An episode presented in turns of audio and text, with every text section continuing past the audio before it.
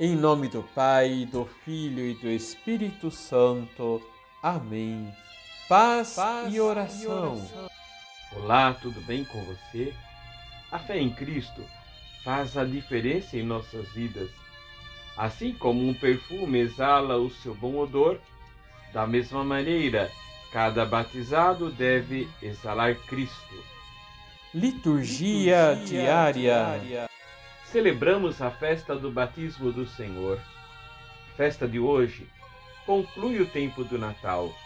Em Marcos capítulo 1, versículos de 7 a 11, João Batista anuncia que o batismo que Jesus realizará será superior ao que ele realizava, porque manifesta o poder de Deus através do Espírito Santo. O batismo que João realizava ainda não era o cristão, antes foi uma preparação. O batismo cristão traz o perdão dos pecados e o dom do Espírito Santo recebido. Ao deixar ser batizado por João, Jesus, embora não tivesse pecado, uniu-se a todos os pecadores. Com o batismo do Senhor, o céu se abre novamente. Deus volta a falar com a humanidade.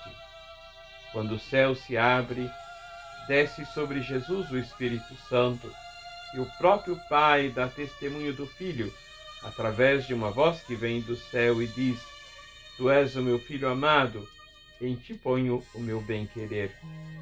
O Evangelho de Marcos trata rapidamente do relato do batismo de Jesus, as tentações do Senhor no deserto e ao seu ministério na Galiléia após a prisão de João. O fim do ministério de João Batista é o início do ministério de Jesus.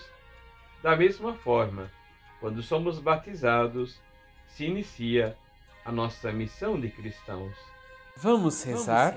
Senhor, diante da vossa solidariedade e com a nossa fragilidade humana, queremos nesse dia renovar o nosso batismo e o nosso compromisso de amor, de vos testemunhar alegremente diante dos seres humanos. Assim seja. Abençoe-vos o Deus Todo-Poderoso, Pai, Filho e Espírito Santo. Amém.